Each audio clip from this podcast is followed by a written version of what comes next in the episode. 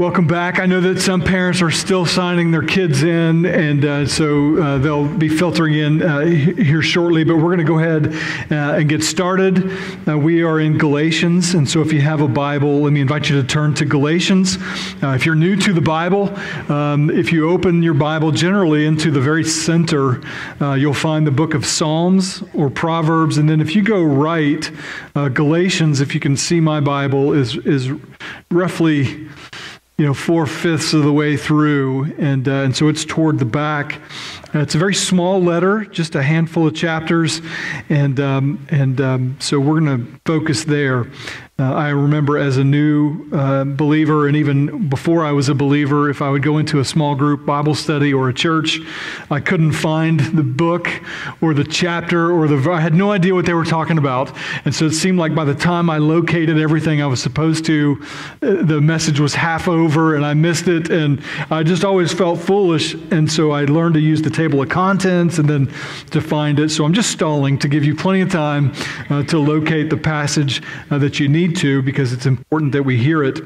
If you don't have a Bible, um, you probably have an app on your phone. Um, I recommend and I use the ESV Bible app. Um, some people use an app called YouVersion. Uh, I don't necessarily recommend that app uh, for a variety of reasons um, you can ask me about later. But I use the ESV app and um, Part of the benefit of that app is uh, Kristyn Getty reads the scripture out loud. You can choose between some voices, and I love her accent, and uh, so I appreciate um, her reading scripture to me on a regular basis. Um, we also have a, um, a, Bible under the chair, under a chair near you. And so if, if you don't have a paper Bible, I'd encourage you to take one of those home and, uh, and you can use that. A paper Bible um, has a way of helping you understand and hear and interact with Scripture in a way that just a digital one can't offer. And if you do have one of those paper Bibles under your seat, um, it's on page 565. So that's an easier way to get to it. It's those gray Bibles. When I very first came to faith in Jesus Christ, I had come from an atheistic, um, immoral background. I had a very spiritual family into some New Age things and into some different religious ideas, but we were very much not a Christian family uh, and would have been offended no one ever accused us of that, by the way, but, but would have been offended if you had described us as a Christian family. Well, in the absence of, of the gospel, in the absence of scripture, in the absence of truth, um, in an anything goes family environment, um, there was an overwhelming sense of emptiness an over, overwhelming sense of purposelessness, hopelessness. Um, it, as I was free to choose whatever decisions, whatever path, whatever uh, direction I wanted to go in my life and my morality, if there was no sort of standard, uh, it created a vacuum that um, increased an emptiness, a loneliness, a longing, a, a sense of. Um, hopelessness and purposelessness, a lack of peace. But when I heard the gospel of Jesus Christ, when I first heard it and when I first responded to it, and the Holy Spirit opened my eyes and opened my mind, and, and, and when those truths first um, were embraced and just uh, became a part of who I was when I believed in Jesus, it was so life changing that I couldn't help uh, but tell everyone about Jesus Christ and the difference that He made in my life. Uh, I was um, able to lead 22 different friends and family members to faith in Christ um, in that first 18 months as a new believer, and uh, just could not stop talking about Jesus um, because of the gospel of grace. Because of the gospel of forgiveness and mercy and um, uh, Jesus dying for me on the cross and his deep love for me, uh, the John 3.16, for God so loved the world that he gave his only son, the verse John 3.17, uh, um, very rarely memorized, but just as equally impactful is that God did not send his son into the world to condemn the world, but to save the world. That God deeply loves you and he loves you so much much. He is so passionately um, love, loves you so much that he would not spare his only son, but that he would send Jesus Christ to die for you. Uh, I was so overwhelmed by the love of God and the grace of God and the mercy of God that me, a sinner, an offender, one who deserved judgment, that God would save me. Um, the gospel in its purest form is powerful and impactful and life changing and transforming. You will never be the same once you experience this gospel of grace. But a group of people had gone around after Paul in the region of Galatia, and after he had planted a lot of churches and shared the gospel with those churches, a group of people known as the Judaizers came into those churches after Paul left, and one by one, church by church, city by city, Iconium, Lystra, Derbe, Antioch, uh, in all those places, they came in and said, The gospel of grace is wonderful, but it's not everything. You also have to add to it works.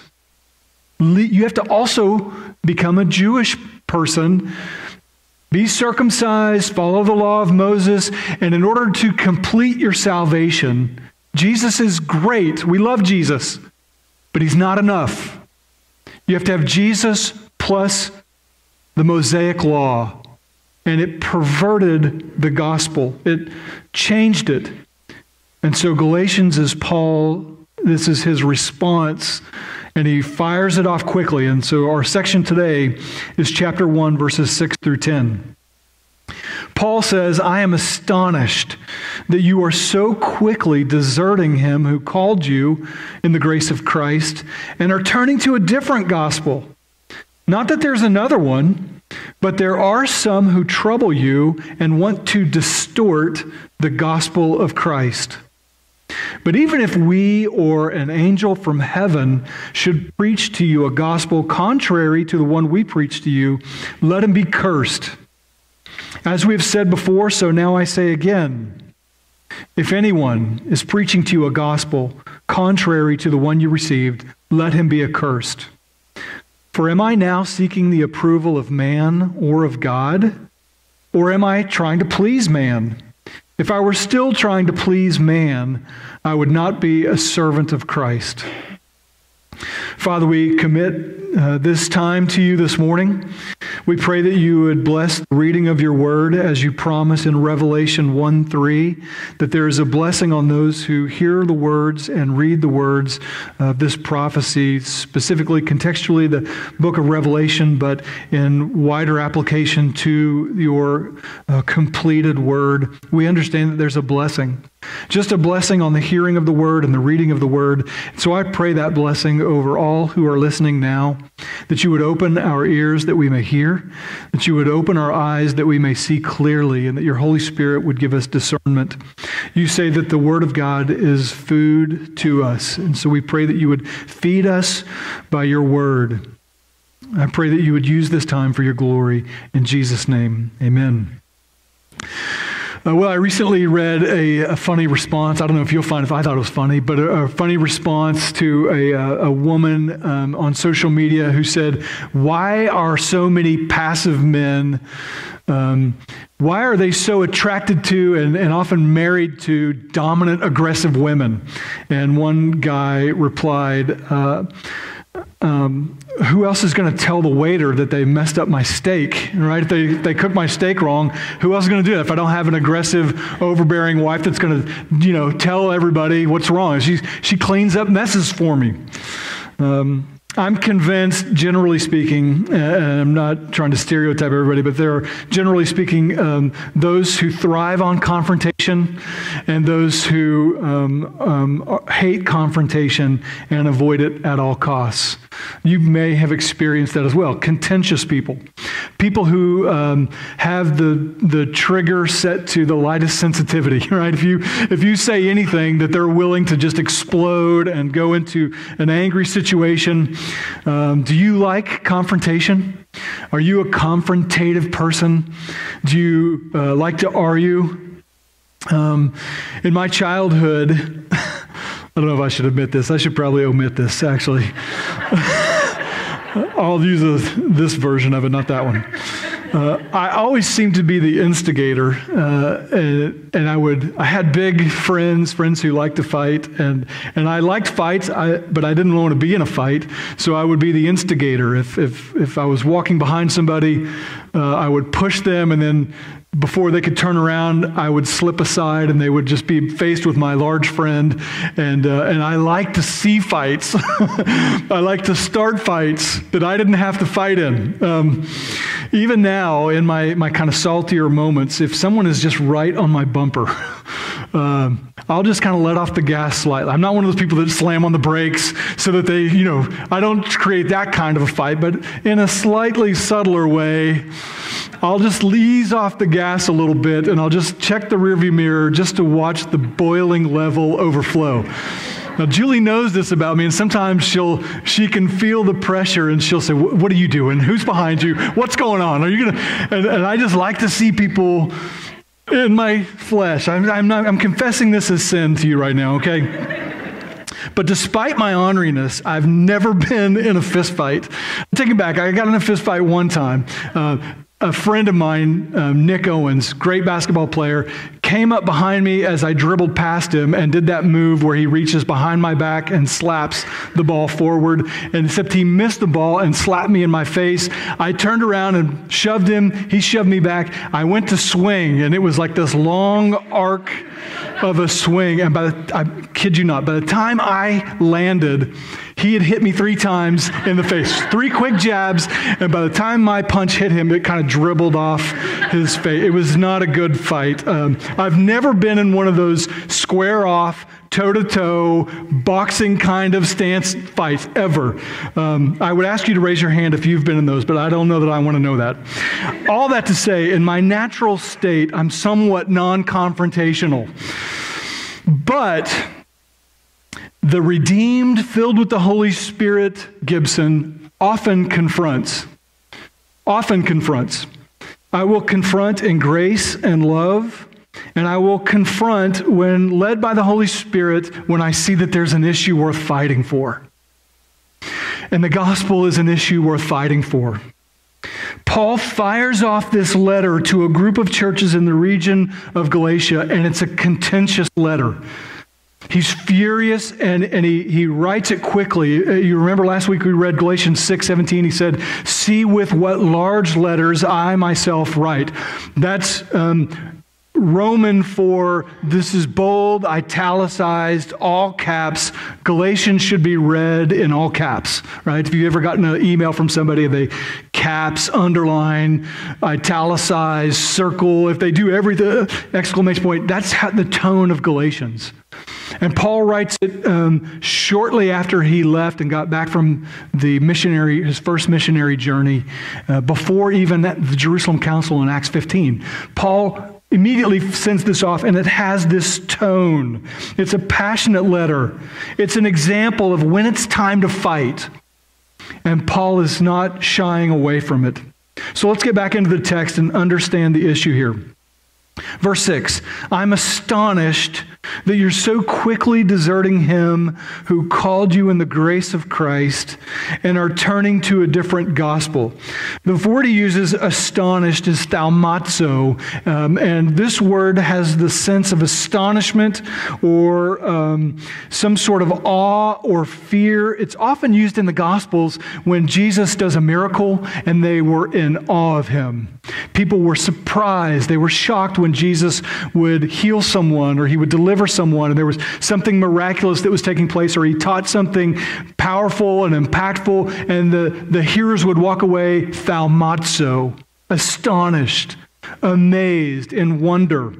But it was also used as a rhetorical device in politics by the opposition. Uh, imagine a political party that catches their opposing party in some despicable act, and the, um, the opposing party feigns or pretends like there's some sort of, oh, I'm shocked that you would engage in this sort of behavior. We're outraged. And they create sort of a public smokescreen of outcry, knowing full well that they probably do the exact same things all the time, right? But it's a rhetorical device used by in politics by the opposition when they're shocked and outraged at something.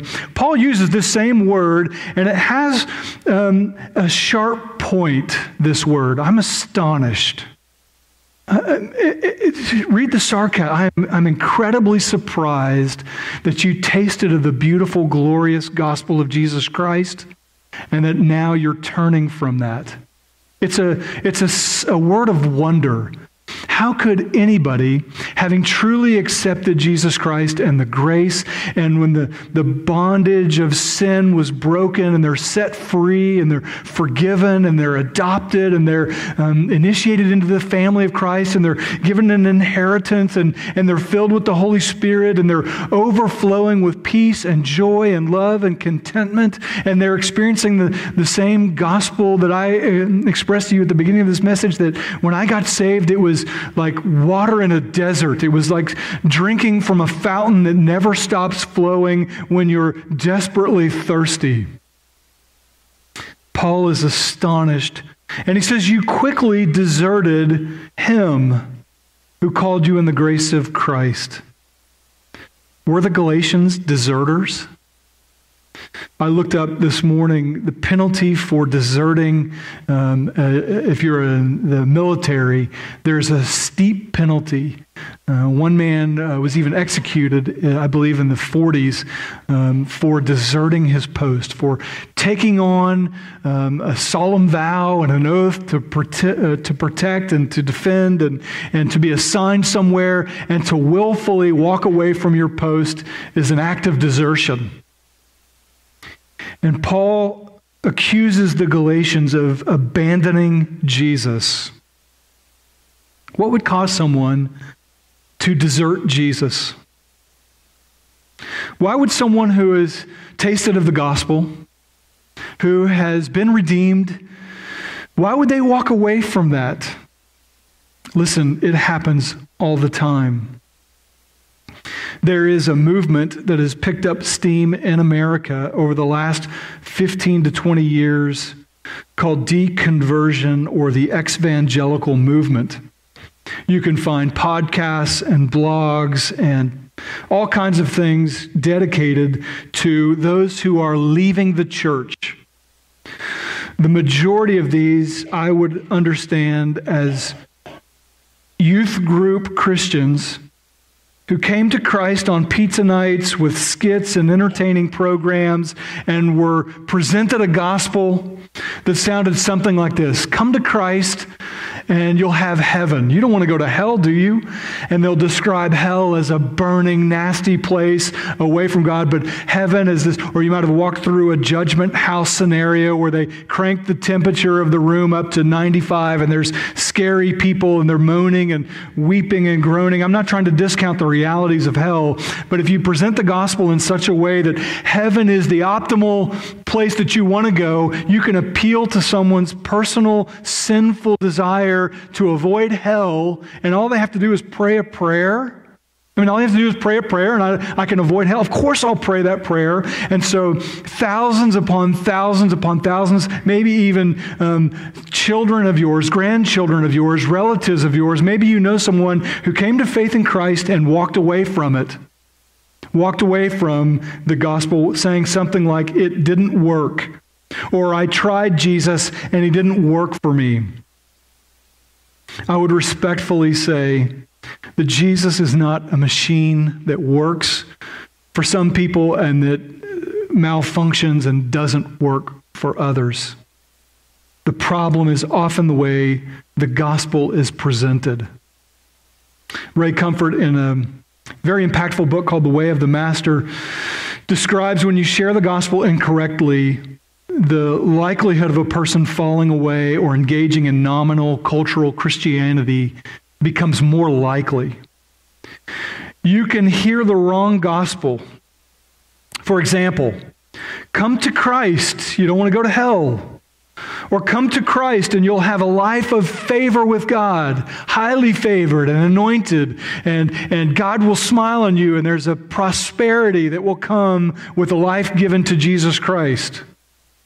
And it is an overly um, presented gospel that, that presents too much uh, of the blessings of coming to Christ without the reality of the cross, without the reality of the judgment for sin, without the reality that Jesus says to pick up your cross and carry it and follow me, that the life of discipleship is a crucified life.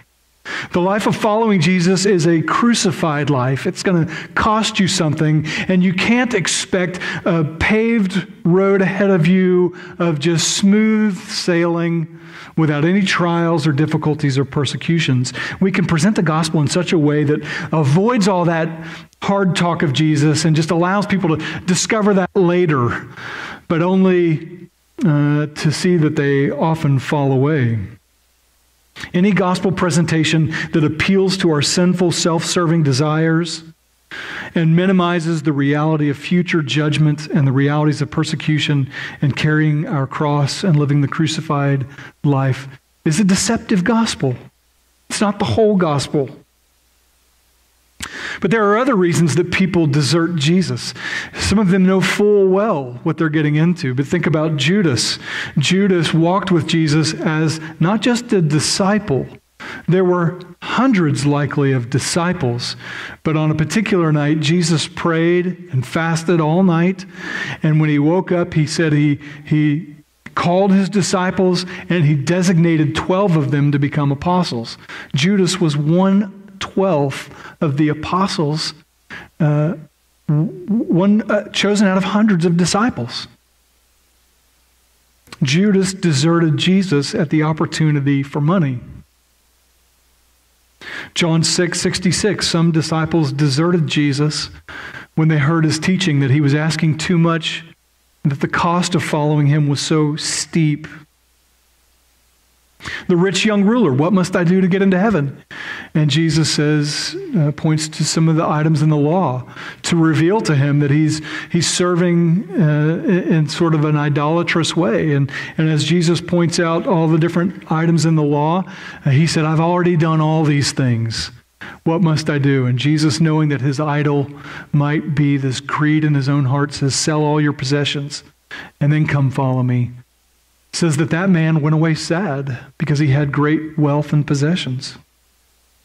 He walked away and deserted Jesus because he had great wealth.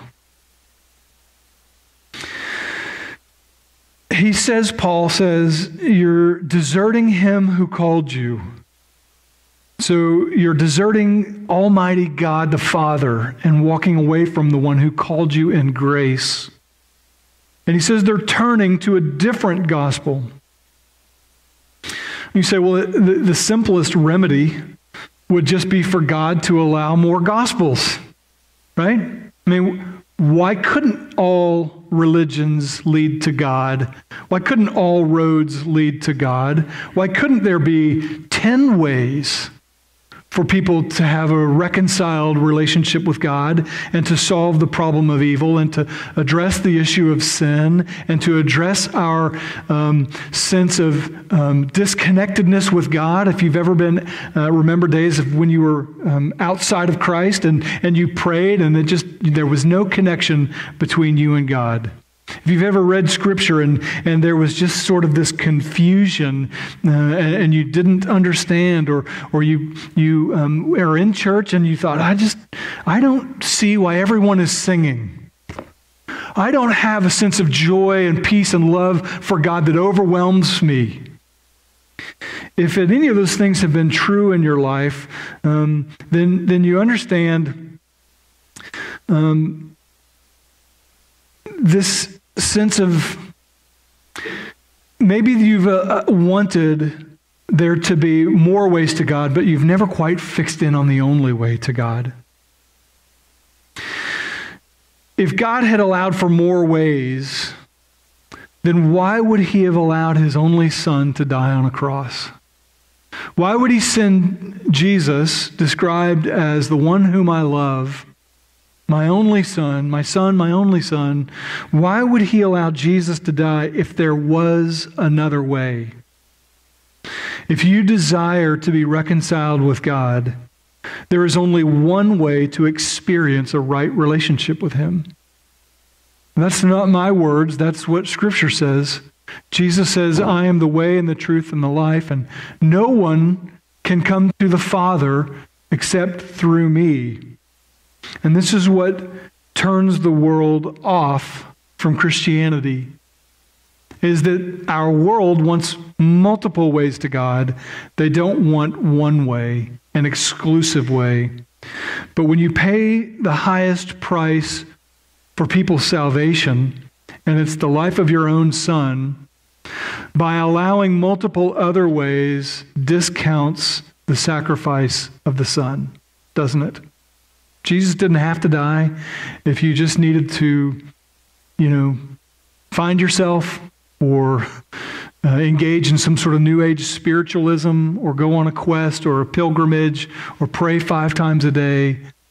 If there were multiple ways, it would discount the price that Jesus paid. Because it's God's gospel, because it's the only gospel, He defines and initiates the terms of salvation. How arrogant of us to say, there's another way, and let me show you and add to that. Jesus plus anything equals nothing.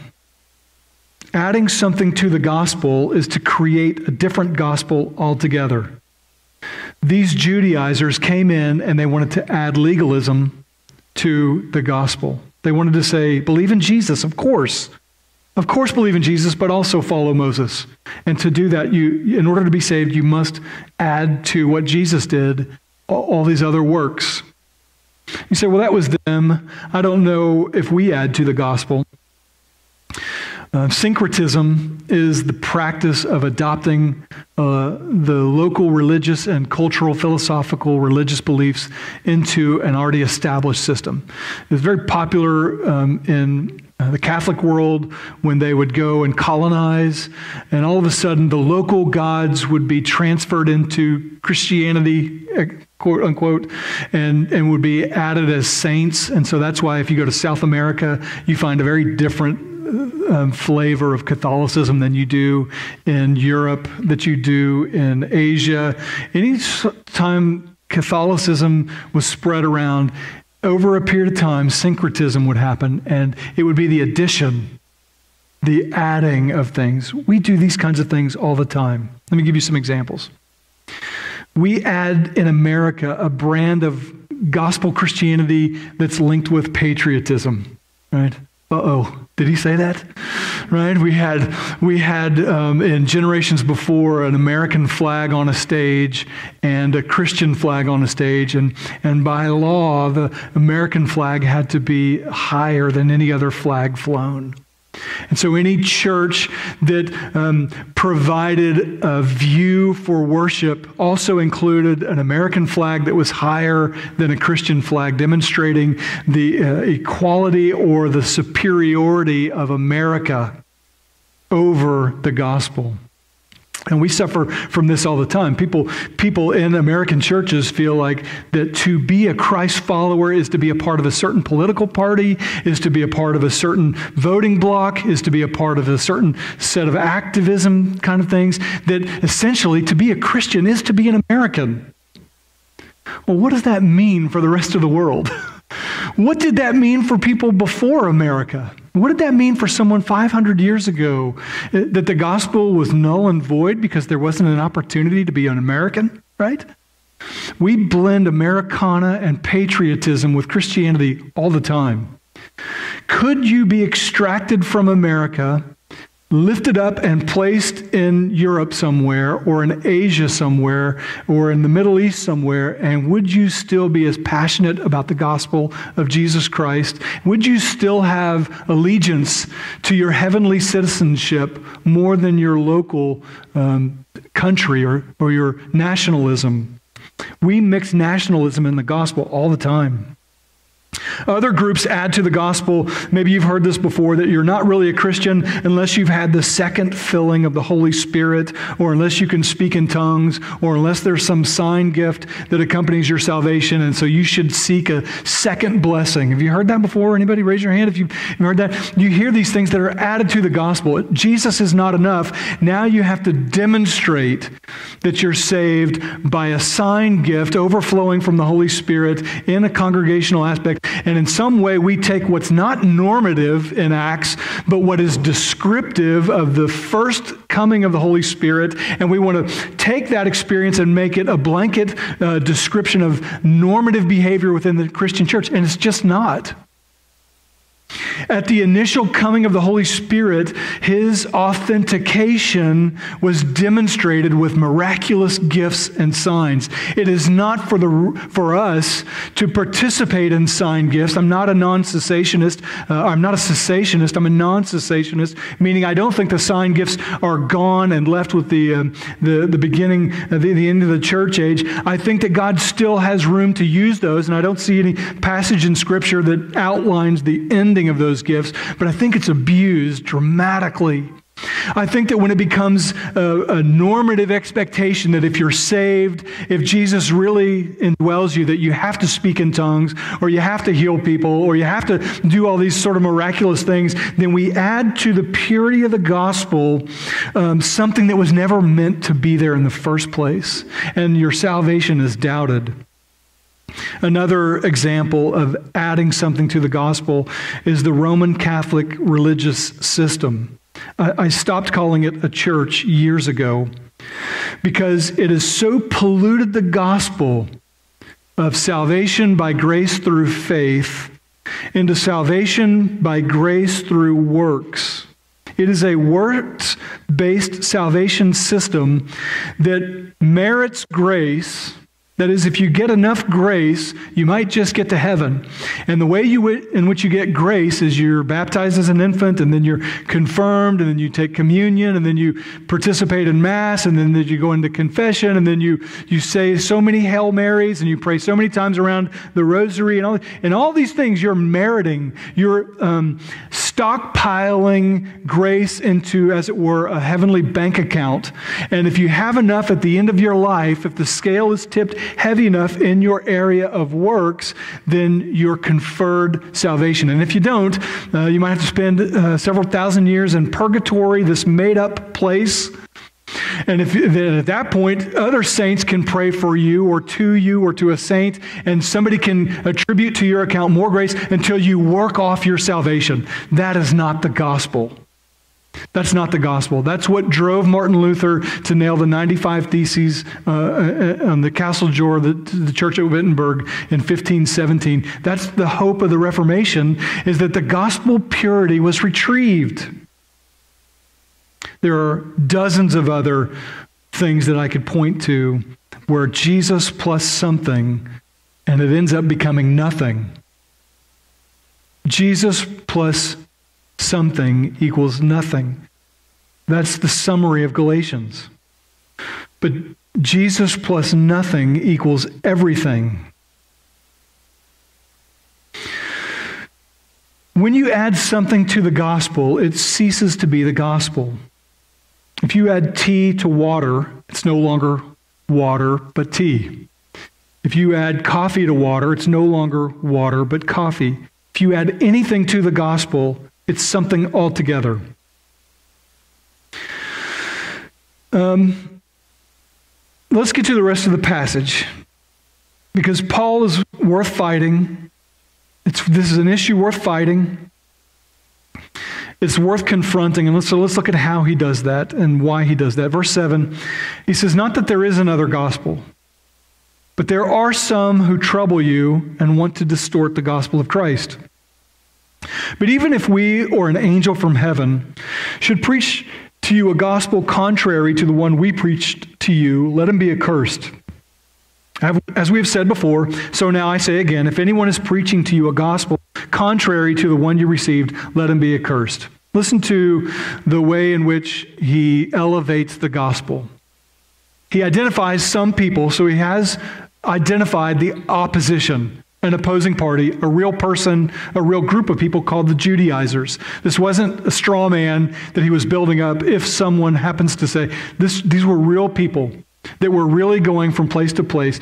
Imagine if I was gone one Sunday and a guest speaker came in and started to say to you, listen, if Gibson is teaching this salvation by grace through faith in Christ alone, he's deceived. There is something more you need to do there is something else that you need to do to be saved. And he outlined something. And then he said to you, and I know this because an angel came and told this to me.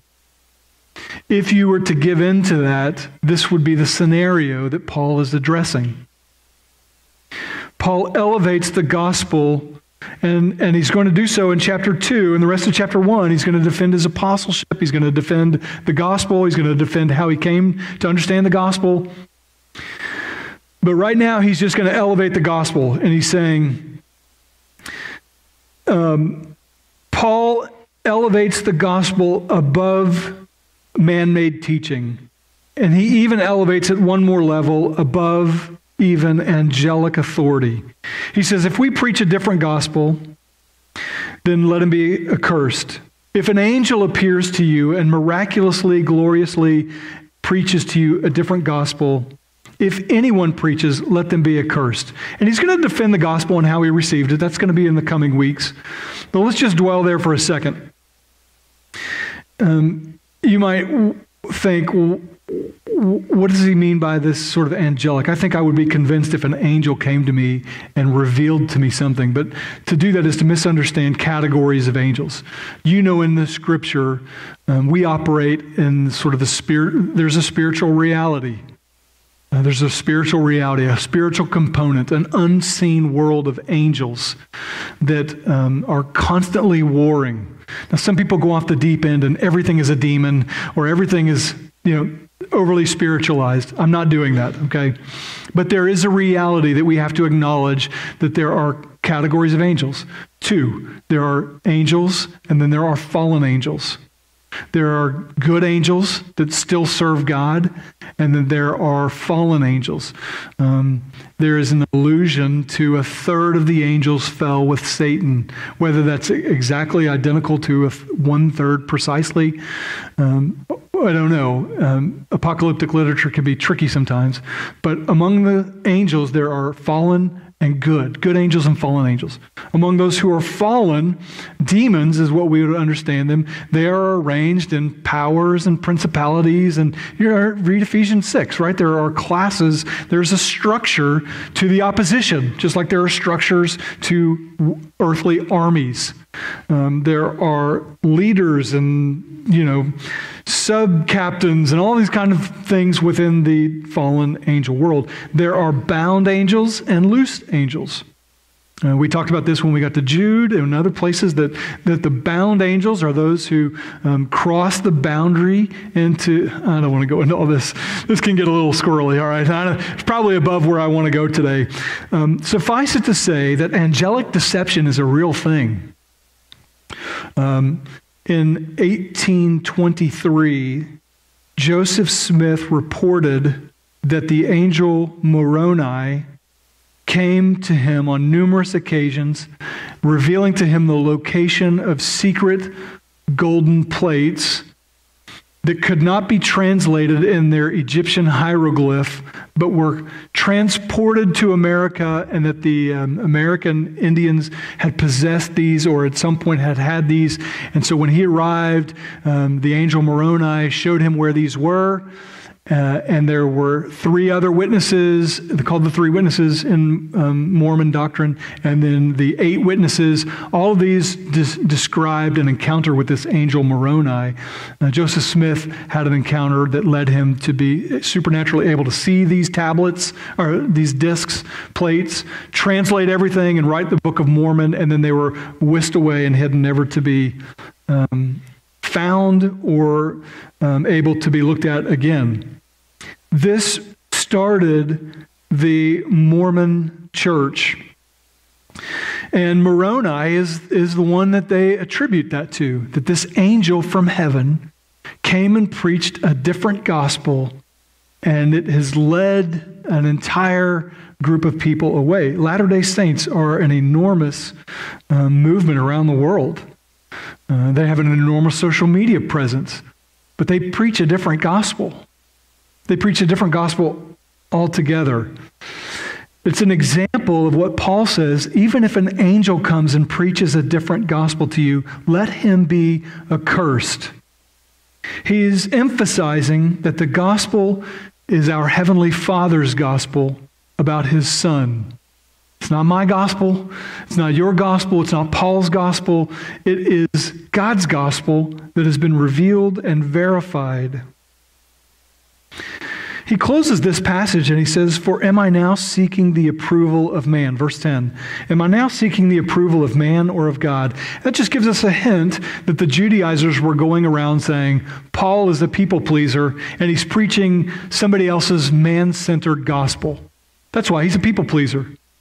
And so Paul ends this section with a refutation of that charge against him.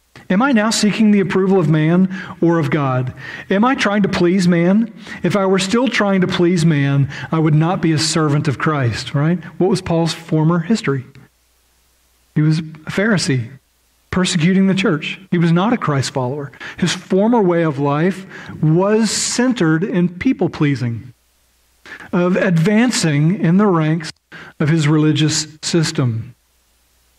We're going to get to that in the coming weeks, but for, for now, suffice it to say that the gospel is beautiful in its purity. It needs nothing else. The gospel of Jesus Christ is sufficient. You don't have to add to it anything. And if you are in the habit of adding to it, on the gospel road, there are two ditches. The ditch on the right is legalism, the ditch on the left is license. If there's grace, I can live any way I want to. License to a permissible way to live any way you want to. Those two are deviations from the gospel. If you, if you, if you pull toward the license side and you deviate from the gospel and you say, I can live however I want to, and Jesus is always there to forgive me, read Jude, right? I've written to you to contend for the faith that was once for all delivered to the saints, because some have crept in among you and have used the gospel as a license for sensuality, right? Paul is defending against legalism, the other side of the ditch. Some have crept in among you. It could sound just like Jude. Some have crept in among you and they have perverted the gospel of Jesus Christ, saying that in addition to receiving Jesus by faith, now you have to have a short haircut.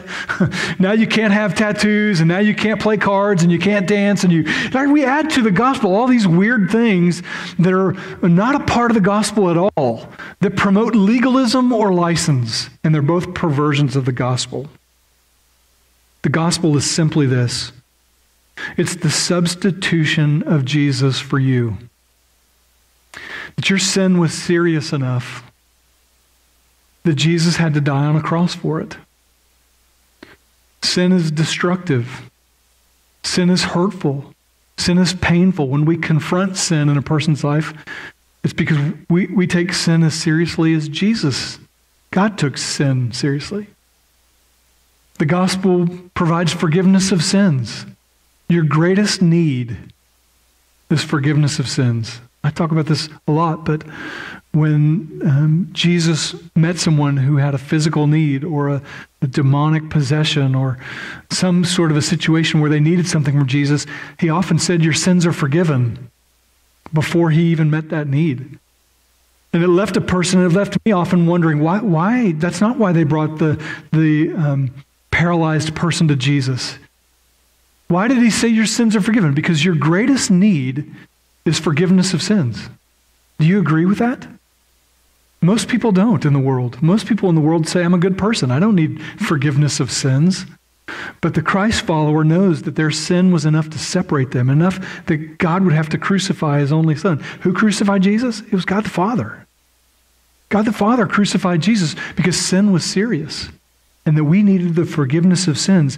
That's the gospel in its purity. The substitutionary death of Christ on the cross for your sins. And the result of that, the receipt that God accepted Jesus' payment on the cross was the resurrection. Jesus was raised to life, showing that his sacrifice was accepted by God.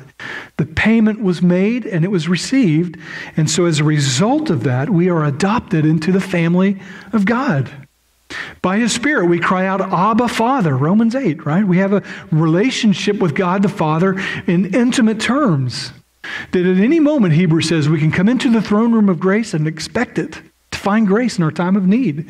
That's adoption as a son or a daughter of Christ, that you can run into the throne room of God at any moment, covered by the blood of Jesus Christ, and God doesn't see your sin. He sees the righteousness of Christ that covers you, like a robe that you're wearing that hides your sin from God because it's been dealt with at the cross. That's beautiful.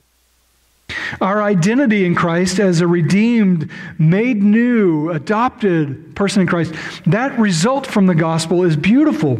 The promises, the presence of God, that He uh, gives you the Holy Spirit to dwell within you, all of those blessings come from the pure gospel. But when you distort that, you get none of that. That's why it's worth fighting for. And that's why Paul uh, straps on his armor so to speak, and writes the book of Galatians to protect the purity of the gospel.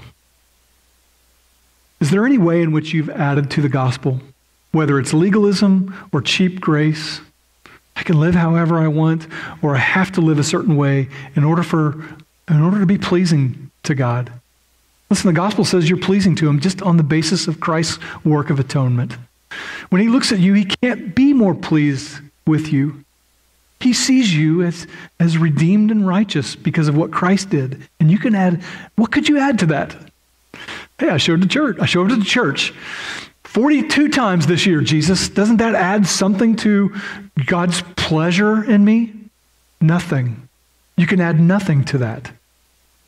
And it's worth fighting for. Father, we thank you for the beauty and the simplicity of the gospel. It needs nothing. There is nothing we can do to embellish it. There is nothing we need to do to clean it up. There's nothing we need to do to help it along. No pizza night, no smoke and mirrors, no um, emotional repeating of uh, phrases and worship that would prepare a person to be emotionally touched by the truth. The simplicity of the gospel is its beauty.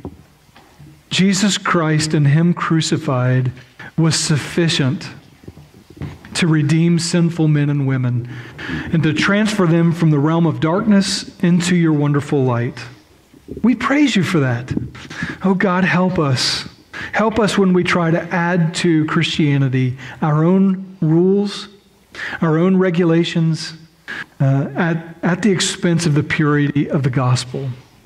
Help us to be smart enough and discerning enough to, to, to know the difference between issues of obedience and discipleship once we're in Christ versus what we need to do to come to faith in Christ. The gospel is free, and the gospel is potent and pure. Help us never to tamper with it. And we ask it in Jesus' name. Amen.